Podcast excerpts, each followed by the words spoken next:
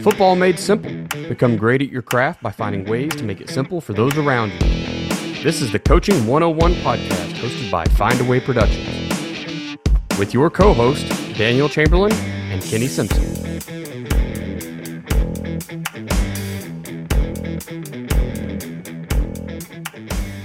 What's up, coaches? This is the Coaching 101 podcast. I'm Daniel Chamberlain here with Coach Simpson. And tonight we are joined by football culture consultant, which is a way cool title, by the way. Um, JP Nerbun, how are you, sir? Good. Thanks for having me, fellas. Yeah, absolutely, man. We uh, we we love having guests, and I think you're the first one for the second season. Yeah. Uh, we we started a season right in the middle of football season, and so having anybody else on was um, just too chaotic. So we're we're super. I, I don't want to say we're too glad about having the season over. Um, we both made a pretty good little playoff run in our uh, respective schools, and but it did come to an end. So, but now we get to get back and having some guests and, and having a little fun on the podcast. So, thank you so much for joining us. Um, why don't you go ahead and give us a, a little introduction about yourself, man? What, where are you at, and, and how'd you get there? Yeah, I used. Uh, I was. I'm a former high school basketball coach. Coached a little professional basketball as well in Europe, and did that for 15 years, and now I am a trained leadership coach. Uh, got my executive leadership coaching certification through Georgetown University. Um, but I've last six years I've been coaching coaches, essentially, really just focusing in sports. A lot of basketball coaches, but I also work with football, field hockey, ice hockey, volleyball, soccer, track and field. Uh, work with coaches from high school level to Division One and, and some pro coaches. So what what that means is there's kind of like a coach and a consultant role that I that I serve. As a coach, I'm really just trying to help coaches to show up and be their best selves for their teams. So that's you know we're working on supporting coaches in their mental health, supporting coaches in their learning and their growth uh, as a leader, and we're doing that as well as you know doing some consulting and helping them to address the culture of their team. Uh, every culture uh, is is a system, and there's so there's different processes and procedures and ways that we operate, the things that we do that create the culture that we have in our team. And so I work with coaches to fix, repair, make some changes in that system so they can create a culture that gives players a great experience, helps them grow, and leaves their team performing the best when it comes to game time. So, um, yeah, that's that's my role. Well, that's awesome, and I know that's a need that that every coach truly has. I'm not, I haven't seen a coach that has the perfect leadership style or culture yet, and even on the military side, like we're, uh, some may even say a tainted culture just because it's it's so bizarre when people get in charge of other people, the the crazy things that can happen. Um, yeah, man, it's it's really awesome, and I know leadership is something that's always just really impressed me is people who have it together, and people are really trying to work on it. So, uh, man, I you know I think any coach would be would would cherish someone like you coming around and helping them figure out how to do things the right way. So, kudos to you for really filling a need there. Yeah, no, I appreciate that. It's you know when I first got started almost seven years ago, I had someone that I hired as a coach for me and um, I mean, the beauty, like, there's great to have mentors, and we all need mentors that people that have walked the journey before us. Um, and we and, and hopefully we can all find that. The, co- the role of a coach is a little bit different. You know, majority of a lot of a lot of my work when I'm coaching a coach, it's a lot of as asking questions, not necessarily sharing advice. Like, you know, you guys probably have more coaching experience than I do, or just as much. You know, you coach football I never coached football. You know, there's a lot of different unique challenges. And so a lot of mine is asking questions, helping the, the, the coach I'm working with to take different perspectives, uh, helping them to to reflect. And uh, when I got started almost seven years ago, I kind of like I, I, I had hired this coach myself. That was pretty profound change, helped me make that shift. And so I wanted to go off and share that and help other coaches. I initially started just working with coaches' teams but I really like, and I do like right now I'm traveling and I'm working with some teams, but they're with coaches that I coach, you know, like because I re- really believe that before I can be effective showing up and running some workshop for a team, I need to be working with the coach to help them show up as their best self. And only then does like really anything I do when I come in, you know, work or stick, you know, is serves effective. So uh, yeah, this is really at the core of what I do, and I'm highly passionate about it for the reason you said is like we we just as coaches, the journey can be very lonely, and we need someone on that journey with us. Absolutely. Uh, well, you know, I think we might as well jump right in. We we won't talk playoffs ball tonight. Tonight, we won't talk uh, too much about our seasons. I don't suppose. Uh, Coach Simpson, before we get started, man, can you can you tell us how to simplify football for our staff and for our players? Coaching 101 podcast is sponsored by Findaway Productions. Findaway Productions also sponsors fbcoachsimpson.com for all your coaching needs with over 30 coaching materials, books, as well as 50 PowerPoints and videos and smaller materials and the free magazine headsets. Findaway Productions also sponsors Offensive Coordinator Academy.com, all things offense, and Defensive Coordinator Academy.com, all things defense. This episode is brought to you by Athletic Speed and Movement. At athleticspeedmovement.com, we've taken Dell Basket's 45 years of speed and movement training and put it all in one place just for you. You can get the same training that NFL players have been getting for years, collegiate players have been getting for years, and now high schools across the nation are paying thousands of dollars to bring Dell in to, to install his system. But we've got it online for you. It's time to help your team become faster, not just in the 40, not just their sprint speed, but between the tackles and their cuts while they're chasing down the quarterback. It's time for you to help them become faster everywhere. Jump over to athleticspeedmovement.com. There's an orange button there. Just click it. it says uh, get the keys to playing faster. You'll get the three core movement video from Dell. He's explaining the science behind it all for just the price of your email. Check it out, athleticspeedmovement.com. Awesome, coach. Thank you so much for that. All right. Well, um, Coach Nerbun, you know, the first thing I wanted to ask, and, and, and Coach Simpson, I know you'll be able to answer some of these too. Um, and that's just you you know you talk about helping coaches and leadership and with culture and all that. So my question is, if I was throwing a, a very broad net and I was going to catch the top three, four, five things that coaches needed to be helped with, all the places you've been to do that, kind of what are those things that most coaches are lacking that could help us build that stronger culture, that that leadership presence? Yeah. So I'll give you a kind of brief overview of four things that I think are really important to the framework that um, I talk about in, in, in, my my book, The Culture System, and just some of the resources that I often provide for coaches. Uh, the first is just really when it comes to something around our leadership, and that's at the core of it. You know, how we show up? It's really great to have like a leadership philosophy, which you know, mission statement, visions, values, those types of things. You know, I think coaches have their mantras, the things they put up on walls, and those are great. But what we really need is disciplines in our life, habits, things that are going to keep us grounded and moving towards that.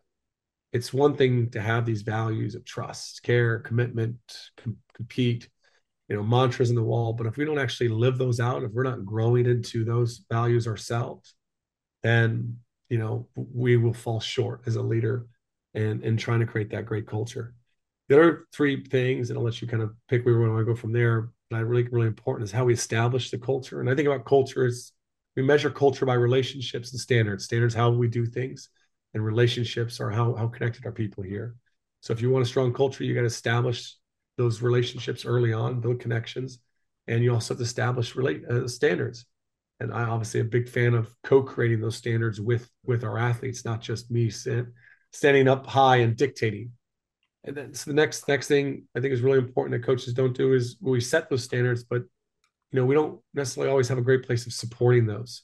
We might support them with speeches and rah rah talk and things like that, but we really need to be able to when an athlete's struggling to meet the standard of our program we need to find ways to come in there and offer support in a way that's going to connect with them. It's going to help them to self assess, help them to self correct, and empower them, right? Is it really, really important? So we do that in a way that helps them and, and we're emotionally regulated. Really, really important. And the last one is just how we how we enforce standards in our culture. Is this is probably where I see coaches struggle the most. Is we want to be hold guys accountable. We need accountability And we either get really permissive as coaches because we don't want to have hard conversations, we don't like the fallout from discipline, or we go too transactional, we go too fear based. And then all of a sudden, players are just doing what we tell them to do because they're afraid of consequences. We want players that work hard, have a good attitude because that's who they want to be. And that's going to help them to lead the success that we want. Yeah, those are those are all um amazing and not only those great points, but I think some people do overlook those a little bit. Coach Simpson, I know you're you're gonna have something to say here as well. Um, he he kind of took, unfortunately, the cream right off the top, right? Like those are that's that's perfect. So how what is your culture and, and how do you establish it and and then how do you keep it because uh, you know I I it's going to be a great episode. I'm pretty excited about this one. Go ahead, Coach Simpson. Sorry about that. Yeah, that's fine. I was going to, you mentioned you hit nail on the head. I mean, that's why he's the consultant, the professional, and I'm just a coach. But the, the, what what I put in there was do what I do, not what I say. Coach kind of hit. He alluded to that, said it way more eloquently than that. but like, I don't. I have a problem when a guy weighs 400 pounds and he's your strength and conditioning coach, or I have a problem when you're telling your kids we want to be disciplined and you can't show up to a coaching clinic because you drank too much the night before. Or I have a problem when you say, hey, we're going to be committed and you've been through five divorces. Like, I got a problem with that. And I think sometimes as coaches, we don't always see what our issues are. And I'm not saying all those guys are wrong. If you're one of those guys that I just hit right on the head with, I'm not saying you're wrong. I'm saying that you need to self assess, just like I have to self assess all the stuff that I screwed up in and then maybe I'm not the guy to get in front of the team and preach that value.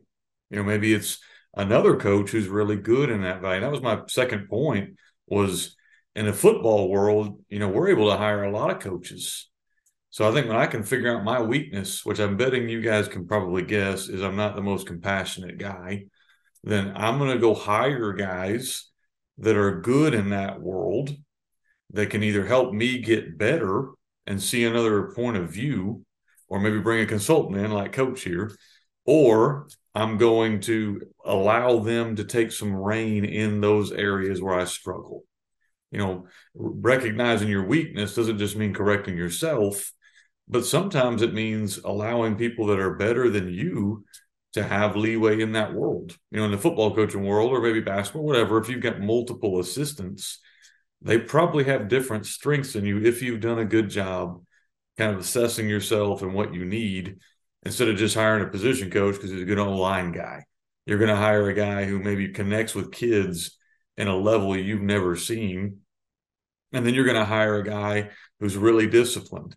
And those two guys are going to kind of help you in those areas. I think that's sometimes missed. And then the third thing I'd say for coaches is you got to build a support system, whether that's bringing in, you know, uh, JP here to come visit with you and have a consultant. I think there's definitely a tremendous value in that. Like I think that's worth whatever price he charged. I don't know. It's worth it, you know. Or if you like, you had to have a mentor or have a supportive family, you know. But you've got to build a support system because there's going to come a time when you're going to need to lean on that a lot you know and if you, it's i don't recommend it being people that are on your staff currently. Like i don't recommend it being an assistant coach or a current coach. I think it needs to be somebody who's outside the situation who can see things objectively or if things come to worse and you get fired that relationship is still there. Like you have a support system that, that stays in place. And like you mentioned daniel coach already mentioned these things way more eloquently than i think. I just basically highlighted what he said to start. But those are the things I, I thought of when you said that. Yeah, the the building your support system and filling your needs, uh, knowing yourself, right, knowing what you can't do, and going out and find somebody to do that. You know, I, I've got two mentors, and, and, probably am adding more all the time in, in this crazy football coaching world, and and Joe Daniels one of them. And the the thing he taught me right off the bat on the business side as well is if you don't know how to do something, hire a professional right? Quit, quit faking it till you make it on stuff that matters. Um, and that's that's exactly where I think you know Coach Nerbun here he comes in because it's we don't know. I mean, you can just highlight it right here on this podcast the way that he can speak about these things, and he has so much more knowledge of it than us two football coaches, uh, and that's okay, right? You don't ha- you can't be a master of everything, and and uh, and so I'm I'm I'm glad you have that type of um, service out there, Coach, because there's a lot of us that do need it. Um, kind of talking on what coaches I see that they hurt or, are lacking the most. You know, it's it's it's probably the discipline more than anything, and and I mean that in a how do I uphold the standard, right? How do when a kid breaks the standard, now what? Because we still have to win football games to keep our career and or to keep our job and sometimes it could be your career somebody it, ends somewhere right? And maybe it's at getting that fired that last time. Um, and so the ability to build a culture in which you can set a starter because he did something wrong and you don't lose your job because the school board's going to fire you for it or a parent's going to you know be crazy about it you know whatever. Uh, and then the second one is parents. Uh, i think we struggle a lot with parents and it's because I've been in a lot of small schools. I'm at a huge school right now, and it's uh, culture shock for me. But you know, at small schools, it seems like parents kind of rule the roost, honestly. Um, and if they don't right now, they're they're trying to get on a school board, or they're trying to, without going through all the schooling you had to do to get your job, they're trying to go out there and get a position of authority to be able to rule the roost. So, um, you know, parents' relationships are something we a lot of coaches do struggle with. Um, I've heard a lot of little things along the way to help those, but it, it's still. I dealt with it last year, right? I had a parent that was mad at me, and this year it's complete opposite. This year I have six, seven, eight parents thanking me for the time I'm investing in their children and and understanding their kids aren't perfect, and we're trying every day. And hey, think you coach them hard and you love them up, and we love that. And so parents it can be finicky as well. Um,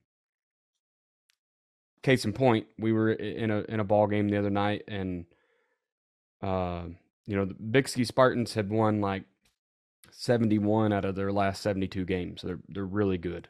That coaching staff has really got things clicking.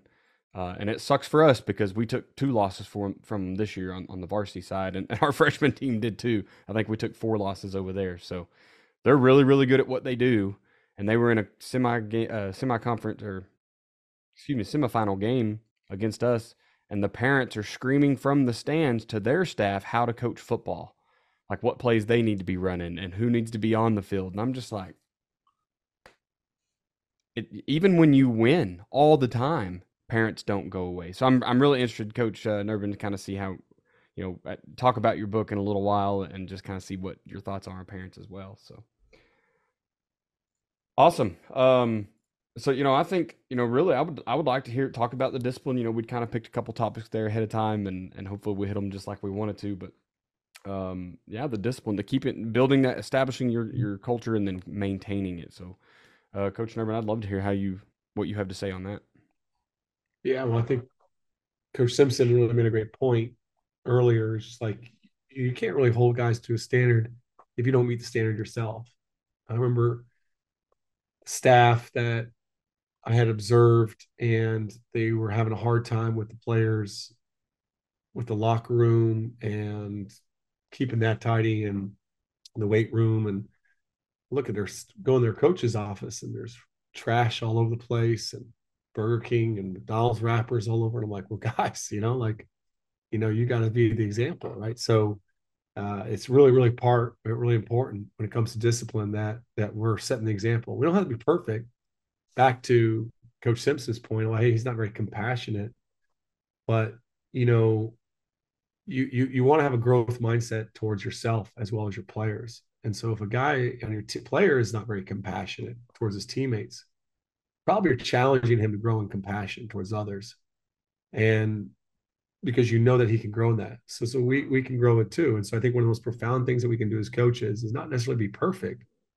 but model our values and where where we know we are short in that we communicate hey guys this is something i'm working at this year. Like for me it was like temper. Like i was like i want i wanted guys that played with self-control and then talk back to the referees and didn't have big emotional explosions on the sideline or on the court. But yet i was highly explosive on the sideline you know and i was arguing with referees. So uh, you know i, I wasn't going to conquer that overnight but i just just just vulnerable with my team, like, hey, I'm working at this this year. I need your support. I need your help. So our own example is a really big thing that really gives us if we don't do that, then we don't really have the right to hold guys accountable. Once we've got that right to hold guys accountable, then it's like, have we made the standard clear? Is the standard clear? So that comes down to establishing the standard early on. And you can do that through team meetings.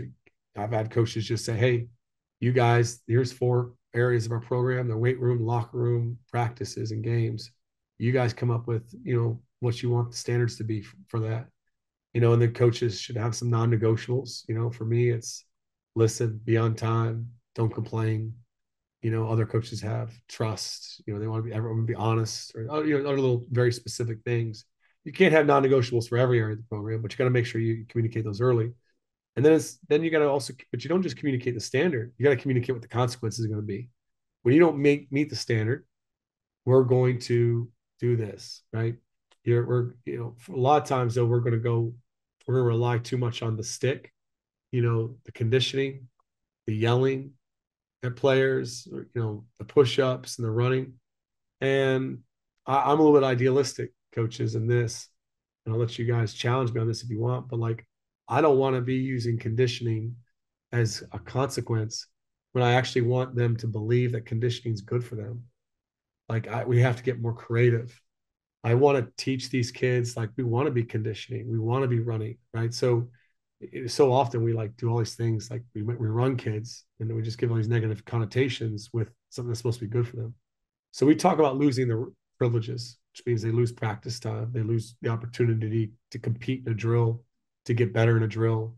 They have to or do overs, off the court stuff. We do a lot of restorative consequences and stuff. So I'll, I'll shut up here for a second, but yeah, we, I'll let you decide if we want to go deeper into what that looks like in a practice setting. I'm, I'm happy to give examples.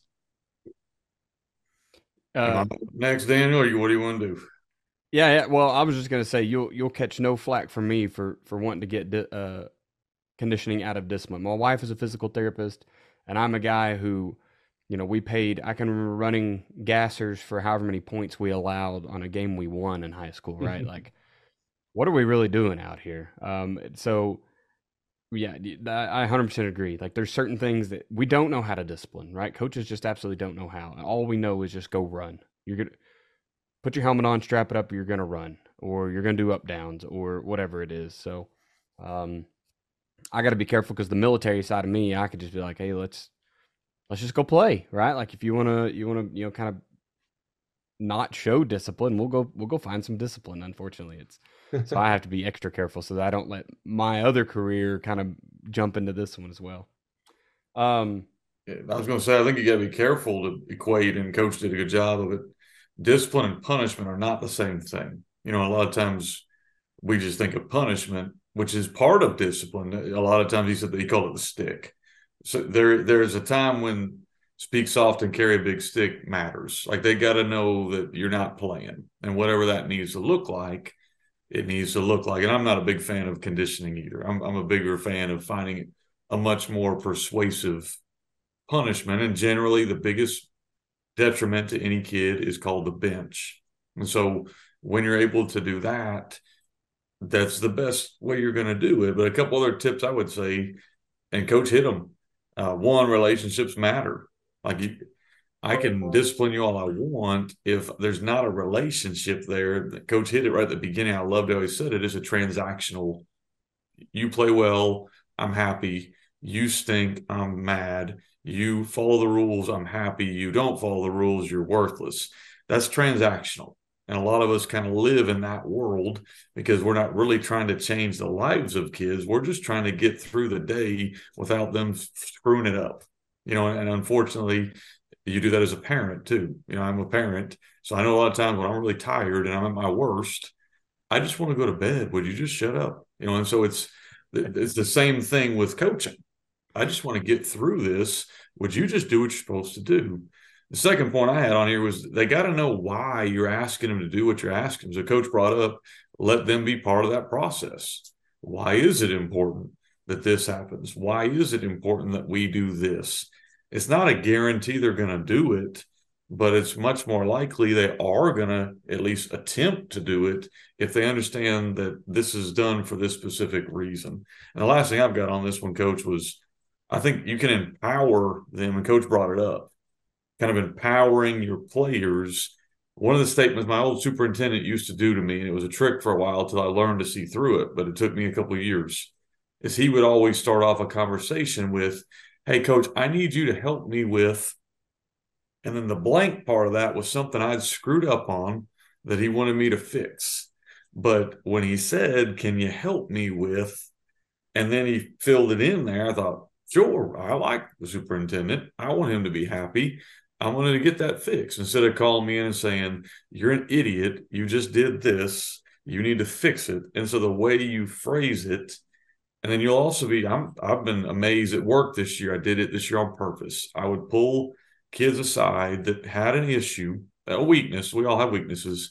And then I would ask them to go help a different kid with the same weakness. Like, hey, could you go make sure that Johnny is here on time and he's ready to roll when we're going out for practice? Well, to a kid who I know wasn't really good at doing that. And it was amazing how it worked. Doesn't always work, but it kind of worked. Like now he's on time and the other guy who was late, they're both on time. It doesn't always work that way, but coach brought the word to empower your athletes. So, coach, I want to go back to you. I know you got more on this, I'm sure. Yeah, well, I think you made up a good point too. I think there's a thing about punishment, and I really want to avoid punishment as much as I can. I use the word punishment as like I'm doing something to you. I'm punishing you. So we really try to talk about consequences with our athlete. That we don't have punishment, we have consequences. The consequences you've done to yourself. And so much of our language is really important in discipline too. So when the guy is not working hard in a drill, hey man, I want to first support and then I hold accountability. You don't want just to buy much accountability. So I might say to player like, hey, I know you can give more, and you need to give more. Yes, we're going to have to ask you to step off. Guy doesn't work, still doesn't work hard. Say, hey, step off. We'll you know we'll see you in the next drill, right? You lost the opportunity to get better you know and, and, what i'm doing there is i'm really emphasizing their choice hey hey you got a choice here man i might pull a guy aside you got a choice your attitude is not where it needs to be it's not above above the line for us so if you can't get that corrected you're gonna have to step off you lose the opportunity there but it's all about choice and so what happens really powerful is we look at the three drivers of intrinsic motivation autonomy mastery and purpose well autonomy is so important that they feel that they have control over their life they're over their scenario and so we don't want them to feel like it's like they've lost control. They always have a choice. They can choose to work hard or they can choose not to. They can choose to have a good attitude. They can choose not to. They choose to not have a good attitude, good attitude. They're going to choose to step, then, then they're choosing to step off or they choose to not be prepared. They're choosing to not practice, right? And I think that one of the great challenges too is like if our, the, the when we use the bench, and I, I really agree with you, coach, like the bench has got to be accountability tool but we got to have other what I call progressive consequences. Yeah, yeah. Because if it's because if it's just the bench on Friday, well, what do, I'm on Monday. You know, like it's it's too far out. Especially young men, they need to know. They need to be quick. And so so often, what my I see coaches do is things will just escalate with an individual. They'll kick them out of practice. It's like, well, a progressive thing. So like the first thing is just have them do it again, right? Hey, just do that again. Do that rep again. Okay, you still not meeting it. Hey, as soon as you're ready to start work, working hard, you can hop back in here and let, let us know. And we'll get you back in the drill. Right. And, and then maybe it's sit out a whole drill, or maybe sit out a few minutes before you get to that. Hey, you know what? You, uh, you're clearly not feeling today. We'll, we'll see tomorrow. Hit the showers. Right. But like we want these progressions so that discipline can be quicker and, and, and when, when we're using it. And so that way these guys can self-correct a little bit more. I think is one of the big focuses is just just the, the quicker response uh, rather than that that delayed action. Um, so it really helps helps guys for sure. And I was going to say on that mode, and I can speak to myself, so I can't speak to other coaches, but generally, when that happens, I've permitted laziness from this mm-hmm. kid for maybe a couple weeks because yeah. I didn't want to deal with it. And finally, boom, there goes the lid. And this kid had been lazy for three weeks, but man, he got hammered. You know, and so I think that's alluding to what coach is talking about. I can't I wish I I wish I could count how many times I've done that and it was a low number. It's not. And so yeah. you know, we gotta be careful. And there's another thing too, coach, on that. Like especially like football, it what's harder? You not starting your starting quarterback or running back in a right. big game on Friday, or you having them sit out a drill on Tuesday's practice, right? Like, I mean, it's you, you, nobody's going to sit their starting quarterback on Friday, like most people aren't, unless they've done something really, really bad, you know. But you can, you know, pull a guy out, and it's just here's the thing too. Like, gratitude is a really important thing. It, it's the source of so much joy and we want our kids to be grateful, not feel entitled. Yet we build entitlement because we say, well, we actually we're still going to play on Friday because we need you, you know, because eh, we need you to win, and that's the reality. We got to win to keep our jobs. Right. But we can build gratitude and and destroy entitlements in our programs when we start to treat things more as a privilege and practice as an opportunity. And so when they lose that privilege, they're actually more grateful for it. It's when we go without that we become more grateful, right? Like like think about during like COVID. All of a sudden we we weren't able to go outside or we weren't able to go over to friends. And all of a sudden we became a lot more grateful for the opportunity next time we did get to go out and be with friends, right? So you just anytime we go without, we appreciate more.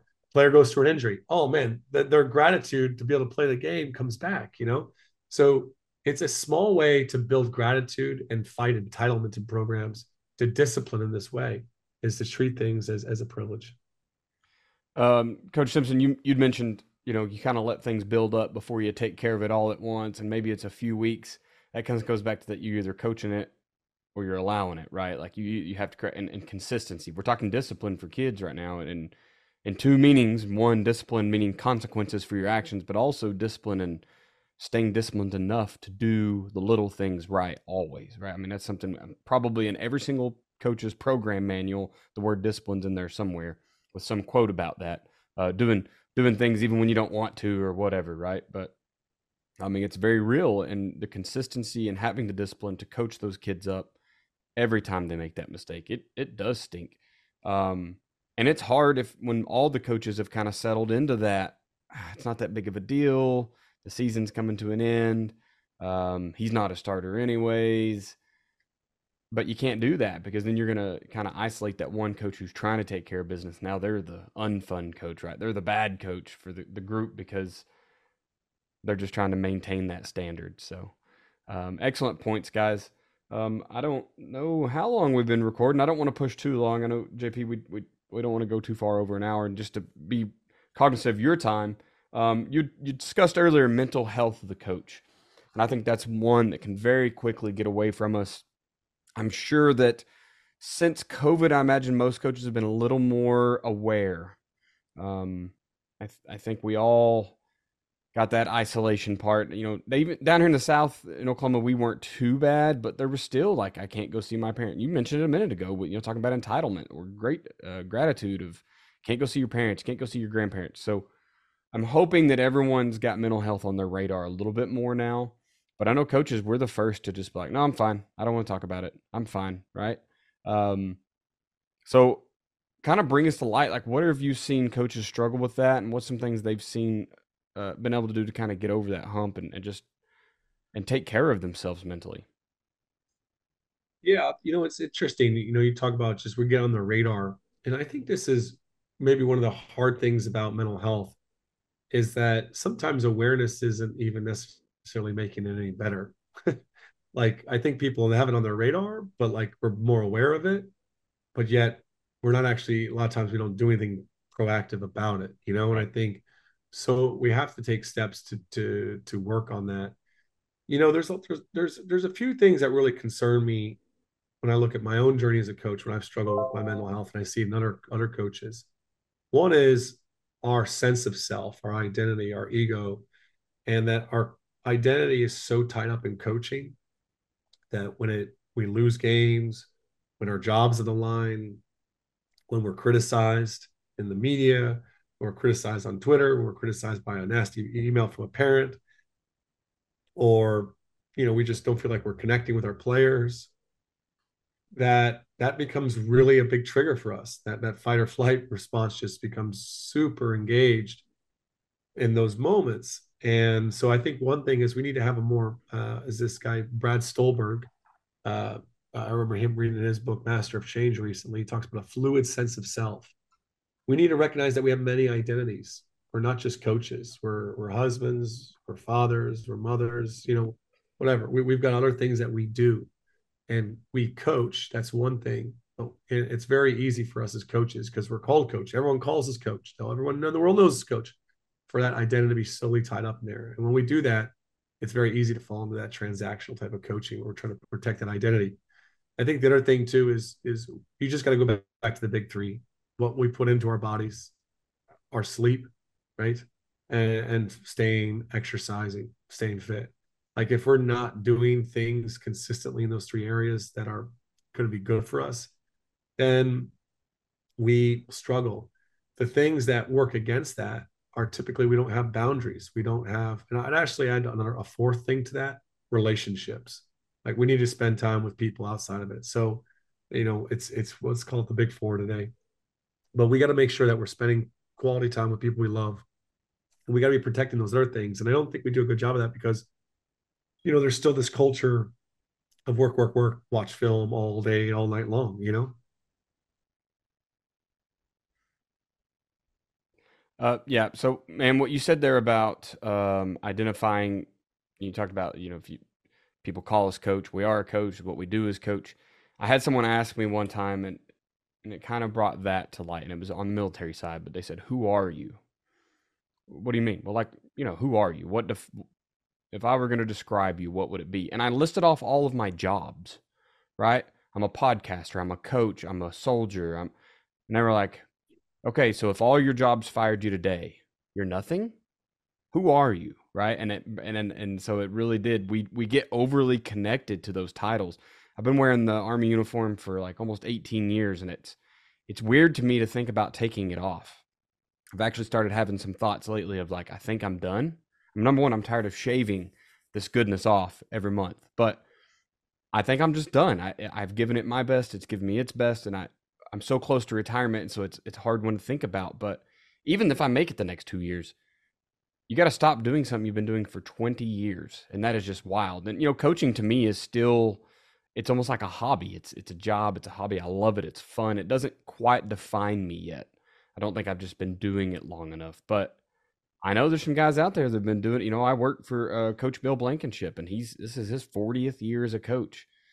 I'm just like, well, I can't imagine like taking the whistle off every year is a retirement rumor for him. So, you know, I expect he'll probably coach in the next 10 anyway.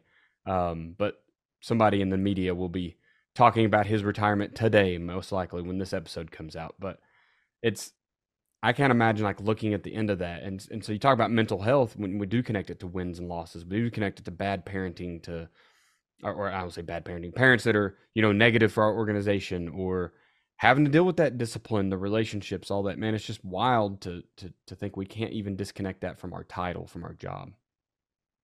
Yeah, I'm gonna go a couple directions here. I, I love what Coach said there at the end, so I'm gonna start with that one. I actually had that one at the end, but the identity thing I think is huge. You know, and and I can't speak for everybody else. I can just speak for who am I? I'm I'm a child of God. You know, and if if that I went to some funerals the last couple weeks of people that have were teachers for a long time and they have passed on and and you know the impact you leave on others and you try to express the light that, that God has given us, I think that's who we are.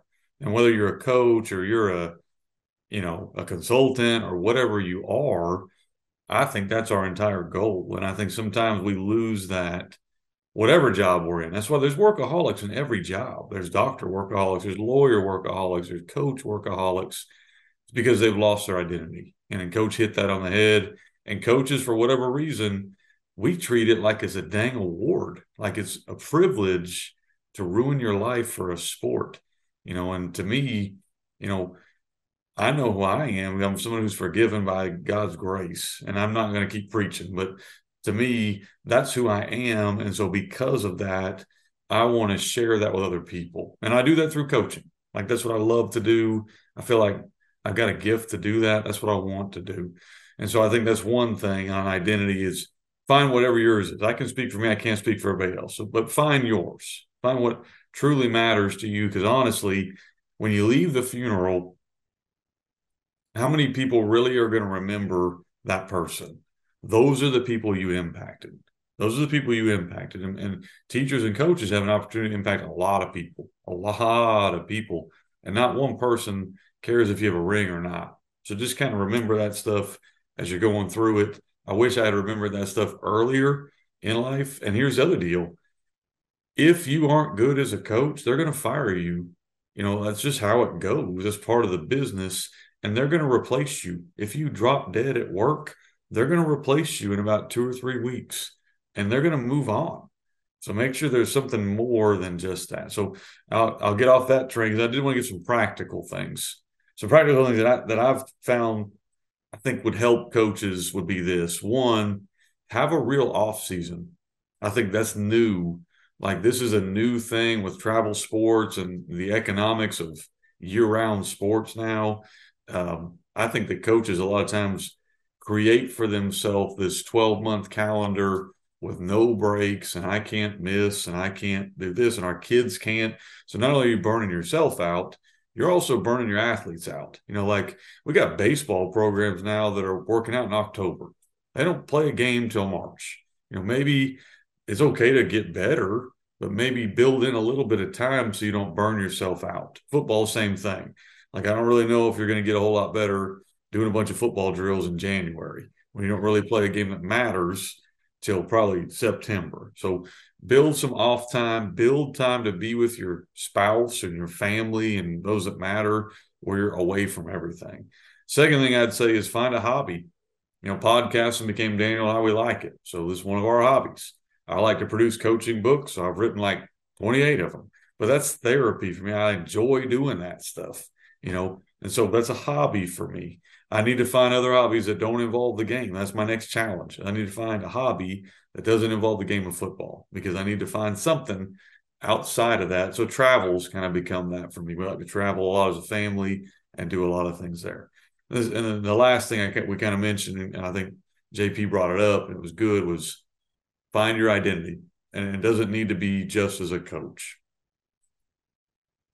Yeah, and I love that about the hobby thing because I think as you get other hobbies, you can start to say, "Hey, here's some other things that I do." It it, it brings your sense of self and who you are, and is more multifaceted. There's more different parts of what you do. I think one of the things I'll just add this real quick, and then you know, Daniel, you had a question or you were to take it somewhere else, but I just think it's also really important is you you know you talk about these boundaries of like having an off season or maybe I'd say I'm only gonna I'm gonna watch as much film as I can up to this point so I can get six, seven, or seven hours of sleep, right? Or whatever it be. That the, the big thing is we also have to identify what's getting in the way for us. Because I think most coaches know they need to do more, like eat like as far as eating better, exercising. They also know they need to stop doing certain things. But we have a fear that's keeping us, that's getting in the way and that fear is getting fired that fear is losing. And i think so often we're afraid of that that sh- that's that short-term fear that we give into and we need to really look back and say man what's actually even worse? Five years from now 10 years from now my relationship with my kids my relationship with my spouse not having a relationship with your spouse right? And, and that's really what you don't you know like and i think i, I get caught up in my work like i've been working on a new book or something like that and I can let that fear of failure or that drive to succeed and get you know this new opportunity in my work you know that can that fear drives me. And i gotta say well hold on step back. What's actually worse? What if i have to lose something i'd rather lose this job than than lose that relationship with my kids or with my spouse right? So it, we have to figure out what the fears are that are oftentimes driving us and we have to work through those yeah, I was going to tell one quick story. I know Danny, we've got to move in a direction. We don't want to eat too much coach's time here, but there's a there's a school we play. Well, I hired one of their coaches, so this is coming from a guy who's on that staff. So it's a pretty accurate story. And so they would, you know, we meet on Sundays for we try to keep it about four to five, maybe six hours at most on Sunday during the season. Try to be sensitive to guys' time. We don't meet on Saturday. But this the staff he came from they met from like eight to five on Saturday, and then like 12 to 9 on Sunday. And I asked him, Well, how much work are you getting done? He said, Well, not really any more than we do here. But coach wants us up there because he wants all our trucks parked outside the field house. So if community people drive by, they see that we're putting in the hours to be successful. What a freaking joke. And what are we doing right there? Like, I mean, to me, but that's the world we've built in sports. If you lose, but you're working hard and doing things traditionally, you might keep your job. But if you step outside the box and do something different, you might get fired. You know, that's just kind of part of how it has to be. And I, I think that as coaches, you mentioned it, it's the fear, not just the fear of losing or the fear of uh, being fired, it's the fear of doing something different. Like a lot of times, that's our biggest, that's one of my biggest fears is being the weirdo that tried something and epically failed. That's a huge fear I have, and I have to overcome it every day. As a coach, you've got to find your fulfillment. If you're not being fulfilled where you are, and then so you start just trying to dive off into it more because whatever reason, right? Uh, move around. Go find a position that is going to give you fulfillment and that's going to allow you to do all the other things that we've talked about here tonight. So keeping your family uh, intact, spend time at church. You, you should not, have, Coach Simpson. You said something when we first started doing these podcasts, and it's toward the beginning of the season, and it has kind of stuck with me because my wife said it to me um, when the football season got started, and I think it was more of a joke, but all, uh, honestly, it's not. I added a lot of driving to my schedule this year, so. Uh, but basically, she said, you know, well, I'll see you in December. And you had you had said something to right as we started this podcast about you don't have to give up your family. You don't have to give up your life to be a coach. Like that's it's not that serious right? We're, you can't take this that seriously. Um and so make sure you're not doing that as well. Make sure you're not overcommitting to a to a game to a kid's game yes there's there's always going to be the nick saban that comes on and says hey we work 18 hour days uh, we never take days off, uh, whatever, sleep in the office. Buddy, you could try really, really hard for the rest of your life. And on the day you die, you'll be about as quarter good as a coach as Nick Saban. So there's no reason to try to copy everything he does, right? The dude has just got it figured out. Um, and I hope that at some point he says enough is enough too and just goes and has a family life because there's no way that can be good for for him upstairs either. But uh, yeah, just having something that fulfills you within your coaching career. And if that's, you know, for me, it's no spring sports. I can't, I know that I can give a little extra in football, but I can't pick up a spring sport as of right now. Maybe someday that'll change, um, but I need that time with my family. You know, it, it's just, so that's kind of how I do it. My fulfillment is these podcasts. It is helping educate coaches. So even when I'm, you know, we get done with practice, um, when there's coaching staffs that want to learn, I want to teach. So, you know, it, it could be whatever it is, X's and O's, it could be culture stuff, it could be, hey, how does the military tie into this? What I just want to sit and talk about ball, but outside of the that field that we go stand on every day, right? And so, yeah, that's kind of where I found my fulfillment is just betterment of the program, I guess. Yeah. Uh, before I know we got to probably, I don't want to kill the coach's time, but I do want to make sure you, coach, plug your book for us because I'm gonna go buy it. So I want to hear where it is and where other guys can go get it. 2022, I published a book called The Culture System, and it's all about um, the the framework that I really teach coaches on how to first off get clear on your leadership philosophy, make sure you have some good disciplines there, um, and then how you establish support and enforce culture, how you run a leadership council, how you co-create standards, how you support those, how you discipline, and you know, very very practical stuff. So that that book's available. Um, you go to Amazon, iBooks as well, or Apple Books. And then my newest book is the Sports Parent Solution, and so it's all about how to, as the subtitle says, to transform your greatest obstacles into your greatest allies. So you know, a lot of times we see parents as the biggest problem or biggest challenge, and yet if we really want to support athletes' experience, create a great team experience, and help to develop our young people, we need to work with the most influential person in their life, which is their parents. And so it's very, very practical ways that I have with my clients at the high school level and the collegiate division one level have worked to engage parents and build a partnership there where we're all working the same page. And it really is amazing. Uh, the stuff that we're, the results that we're getting with these strategies is incredible because the athlete experience is improving, the team's performance and experience and buy in is improving. So the culture is growing. But probably what's most exciting and most impactful for me is that when coaches have used these strategies that I outline in the book, the feedback has been parents are saying, wow, not only do I appreciate this program more as like what it's doing for my kid, but it's also about what it's doing for my relationship with my child. We're actually helping parents become closer with their kids, um, helping to re, you know, sometimes some of those relationships are strained. There's teenage, you know, for for you American American football, it's like the strained relationships of a, of a, of a high school. Um, teenage boy are often is the common default mode for for kids and parents at that time and so we're able to use sports to help bring them bring them closer together which is pretty powerful yeah because i just looked at amazon so so you're not going to brag so i'll brag for you. You are a bestseller i just saw on the new one you put out. So i've got both those in my cart and i'll get those pretty soon. Excited to read them yeah thanks. And I mean, you can get links to them too at tocculture.com that's my website tocculture.com but yeah, sports parent solution and the culture system. Thanks, coach. Awesome. Well, guys, it's uh, this is one of those episodes that I don't want to end because I'm learning so much, and I know that sometimes it's hard to talk culture. You know, a lot of coaches just want to talk X's and O's, and it's because we're so weak at it. We don't like talking about the thing we're weak at. Um, but man, when you get into a really good conversation, sometimes it's hard to end it.